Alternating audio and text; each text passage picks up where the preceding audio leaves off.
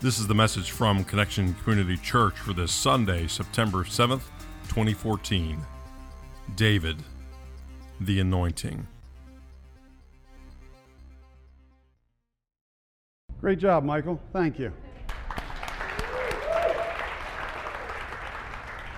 You know, the thing about Michael, he read that psalm, but he also is living for Jesus.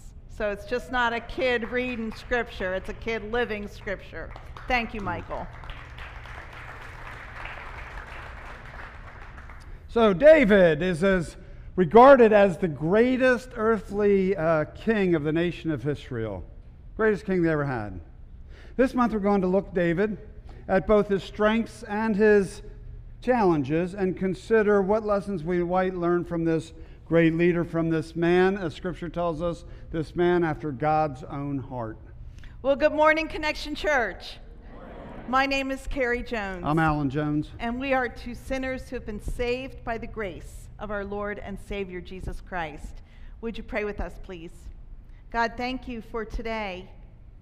Help us remove any obstacles, any barriers, any distractions right now so that we could hear, excuse me, the message that you would have for each one of us right here, right now. We ask this in Jesus' name. Everybody gathered said, Amen. Amen. So, since we're going to be talking about David for four weeks, we're going to give a little background, a little background that leads up to David and his kingship. So, let's get started.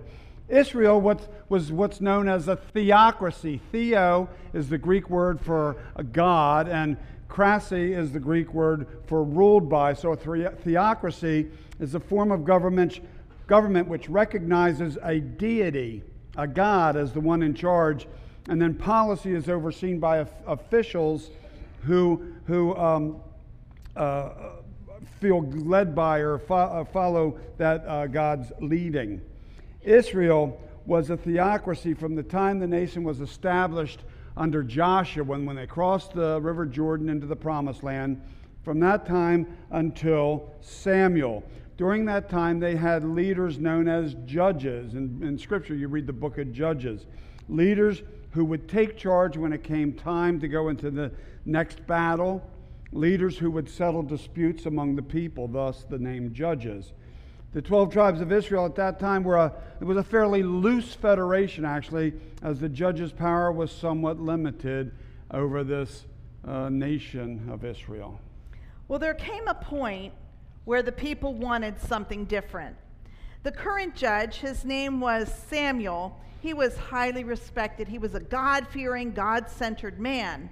But as he uh, grew in age, his sons That's a gentle way of saying it. In, grew in age. Grew like in that. age, yeah. Since I am, I want to put it clear, you know, nicely. All right. So his sons, who he appointed, didn't follow the way that Samuel did. They really didn't measure up. In fact, the scripture says that they made money dishonestly, accepted bribes, and perverted justice. Hmm. That never happens today, does it? So, the elders, the leaders of Israel, they got together and they said to Samuel, the good guy, they said, Look, you are old and your sons don't follow your ways. So now appoint over us a king to lead us, just like all the other nations have. They weren't quite as gentle as you. Look, you are old. yeah. Give us a king like all the other nations have. It kind of takes you back to childhood, doesn't it? Where, why do you, well, you want what the other kids have. Oh, that's not childhood, is it? That's us as adults, too, isn't it? I want the house, my buddy's got a house. I need a boat. My buddy's got a. We do that today, don't we? We want it because somebody else has it. Scripture tells us that Samuel was displeased by what the people said. So Samuel prayed to the Lord, and the Lord told him to do what the people requested. That it wasn't Samuel that they were rejecting, that they were rejecting God as their king. Wow. Wow. Can you imagine being God and feeling that the people had rejected you as king, but it, it really didn't surprise him because, as he said, they'd been doing it ever since he freed them from slavery in Egypt many, many, many years before. So, the people rejected God as king. And, you know, sometimes you get exactly what you ask for because they say, you know, we don't want judges anymore, we want a king. And so God gave them what they asked for. God tells Samuel to listen to the people and then to warn them what they can expect from a king, which Samuel does. He tells them that a king will take from them, will take their sons and their daughters and press them into service, that a percentage of their crops and, and what they get will have to pay taxes to the king. The people paid no attention. They still wanted what they wanted, and they wanted a strong king to lead them into battle like all the other nations. See, that's the key. They wanted something they couldn't have, they wanted something that someone else had. So God gave them what they requested. Lesson be careful what you ask for. So God directed uh, Samuel to a man named Saul. As scripture tells us, an impressive young man without equal among the Israelites, a head taller than any of the others. Wow. when Samuel brought this to Saul, Saul protested. He said that he was from the smallest clan of the smallest tribe. But Saul was God's choice for king, and so Samuel anointed him with oil, the symbol of leadership. And Saul was a capable leader for a while. Throughout his kingship, there was bitter war between the Israelites and the Philistines. Wow, things don't change much, do they? Though nowadays it's not Philistines, but it's Palestinians. But the war continues, doesn't it? Wow. Well, there came a point where the Israelites, they were in battle, and God told Saul through Samuel to totally destroy the army, to spare nothing. Unfortunately, Saul did not follow instructions, saving the best livestock to sacrifice to God. Now, on the surface, that doesn't seem like a problem. Wow, saving the best livestock as a sacrifice to God. Here's the problem Saul disobeyed God, Saul disobeyed the instructions. Samuel shared with Saul that the Lord does not delight in burnt offerings and sacrifices as much as the Lord dev- delights in having us obey what God tells us. Bottom line obedience is the key. Obedience to God is the key. That is something that is so valuable for all of us to tune into. Lesson learned. Number two, obedience to God is the key. So, as a result, the Lord rejected him as king. And even though he looked the part, even though for a while he acted the part, had some success in battle, his disobedience cost him the kingship. Samuel never saw Saul again. Say that three times. Yeah.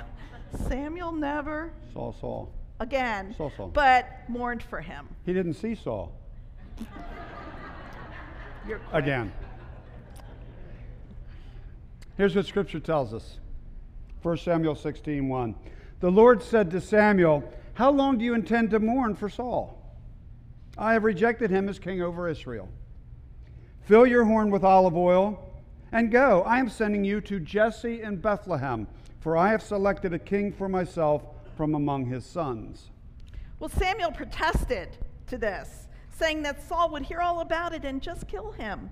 But the Lord told him to take a heifer and just tell Jesse that he came to offer a sacrifice to the Lord, which Samuel did. Samuel was obedient. Upon arrival, he was asked if he came in peace, which he did, and he invited Jesse and his sons to come to the sacrifice. When Jesse and his boys got there, Samuel looked at each of them and he kind of mentally measured the boys up as to who would be the next king. First up was Eliab, the oldest. And Samuel thought, surely this is the Lord's anointed. But the Lord told him not to be impressed by the young man's appearance or his height, for God had already rejected him as the next king. See, God re- reminded Saul, excuse me, Samuel, that God doesn't look at the same things that human beings look at. People look at the outward appearance, but God looks at the heart. And so Jesse presented his next son, Abinadab, to Samuel. But Samuel said the Lord had not chosen this son either. Then Jesse presented Shammah, and the Lord didn't choose him, and then on and on again. And then all of his sons were presented, and then Samuel asked Jesse if all of his sons were there. Jesse responded, saying that his youngest son was out in the field taking care of the sheep. Samuel told Jesse to send for him, that he could wait, they'd sit down and have a chat until this youngest son mm-hmm. came in from the field. And so while they waited, Jesse um, uh, did as Samuel requested, and he went out and he brought in his youngest son, David. Scripture tells us that this young guy had a ruddy complexion with beautiful eyes and was handsome in appearance. And the Lord told Samuel to go and anoint him. This was the one. This was the one. So Samuel took the horn full of olive oil and anointed David in the presence of his brothers. And scripture tells us the Spirit of the Lord came powerfully on David from that day forward. Not just that day, but from that day forward, the Spirit of the Lord was upon David. Samuel then left and went on home. Can you imagine being there that day? I mean, one by one, Jesse brings in his sons and Samuel realizes that it's not that one, it's not that one, it's not that one. They were all looking bright and young and strapping. They seemed to fit the part. But then, lesson number three or four, or whatever we're on,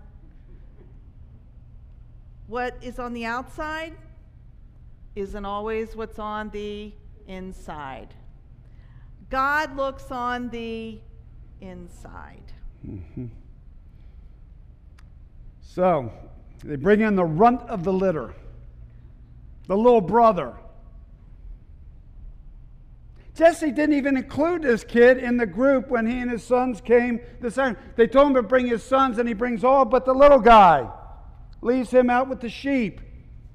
He was not included, he was virtually forgotten. But here's lesson whatever. Don't ever forget this. Don't ever, even though those around us might forget about us, God doesn't forget us. God, do, turn to the person next to you and say, God doesn't forget us. God doesn't forget. God knew David was out in the field, and through Samuel asked Jesse if he had any sons. God doesn't forget. Next time you feel like your family's kind of forgotten about you, just remember Say it with me.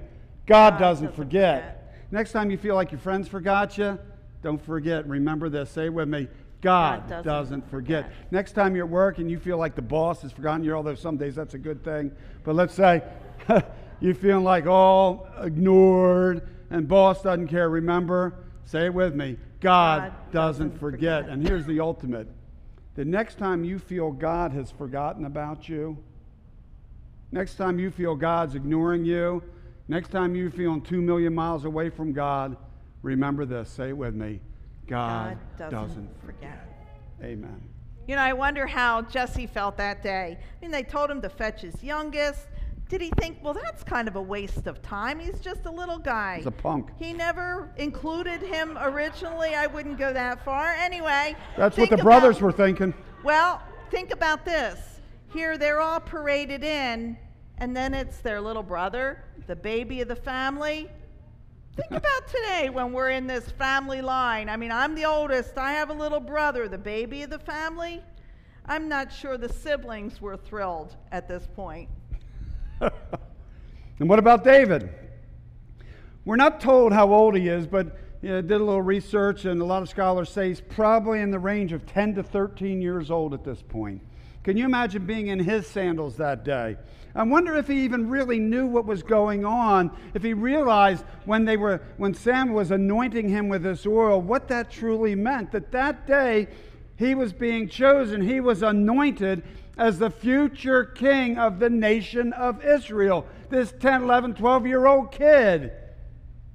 We know from Scripture that he felt something because we're told, as we said before, that the Spirit of the Lord was powerfully upon him from that day on. He was filled with the Holy Spirit. So, you know, he felt something. Man, what a day! What a day. All right, this is a great story. In your Bibles, we hope that you all go home and open them up. Start at 1 Samuel chapter 1, and we have covered chapter 1 through chapter 16. Boy, whirlwind tour. It's a great read. I started reading it and reviewing it again, and I couldn't stop because it was like this, this thing that I would made for TV movie kind of thing. It is great stuff. So go home and read your Bible. By the way, next week we're going to pick up at chapter 17. So, what does all this have to do with you and me? How do we apply this? This has everything to do with you. This has everything to do with me. This story tells us something so important. It tells us that what we see isn't always what we get. It tells us that you can't judge a book by its cover. Say you can't judge a book by its cover. Can't judge a book by its cover. It tells us that what's going on on the outside isn't what's going on on the inside at times. Not at all. It tells us that even though we might see a shepherd boy, like what they saw, a little shepherd boy, God sees a king.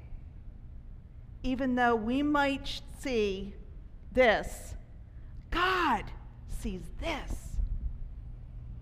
You know, a young guy might look in the mirror and all he can see is a big nose and that he can't run very fast and that he struggles with algebra and chemistry. God sees a future missionary who's going to carry the message of Jesus Christ to the other side of the world. We look in the mirror and what do we see? We might see a girl with blemishes or freckles or maybe um, overweight or maybe, excuse me, underweight, or if you have straight hair, you want curly, or cur- curly hair, you want straight. And God sees a beautiful girl, beautiful girl, and would do anything to help that young lady realize that she could be an engineer or a teacher. Mm. We look in the mirror and see a guy who has a fairly routine job, who who leads a fairly routine life. God sees a guy who's going to connect t- teenagers with Jesus and the life he offers by working with the youth group at Connection Community Church. We look in the mirror and we see a woman in her 40s whose husband's left her for somebody half her age. And she has kids and she hurts. And God doesn't forget. And God uses that and prepares her to be a beacon of hope for someone else who's experiencing the very same thing. We see a guy selling life insurance policies to people. God sees a guy who, who maybe can offer people real life insurance, eternal life insurance that has an awesome dividend structure. Absolutely. We see a nurse caring for people, helping them deal with their physical health. And God sees a pastor helping people deal with their spiritual health. Amen. Yeah, okay. you know, you can help us preach here. We can, you know, this can be a little dialogue here. It's okay. See, David's story, the, the importance of it is because it's your story and our story as well. It's our story. Now, we don't herd sheep, most of us. Any sheep herders here today? No. And, and most of us aren't going to be a king and queen. May have a few princes and princesses, but we, most of us aren't going to be a king or queen. But, but, but, but what we see and what God sees are two very different things. Now, we see the outside, God sees the inside. We see who we are, and God sees who we're going to be through Him. We see for the moment, and God sees for eternity. We see the here and now, God sees the there and the then. We look at the appearance, God looks at the heart.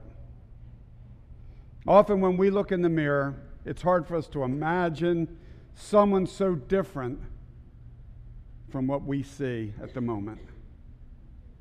But we always got to remember with God, all things are possible.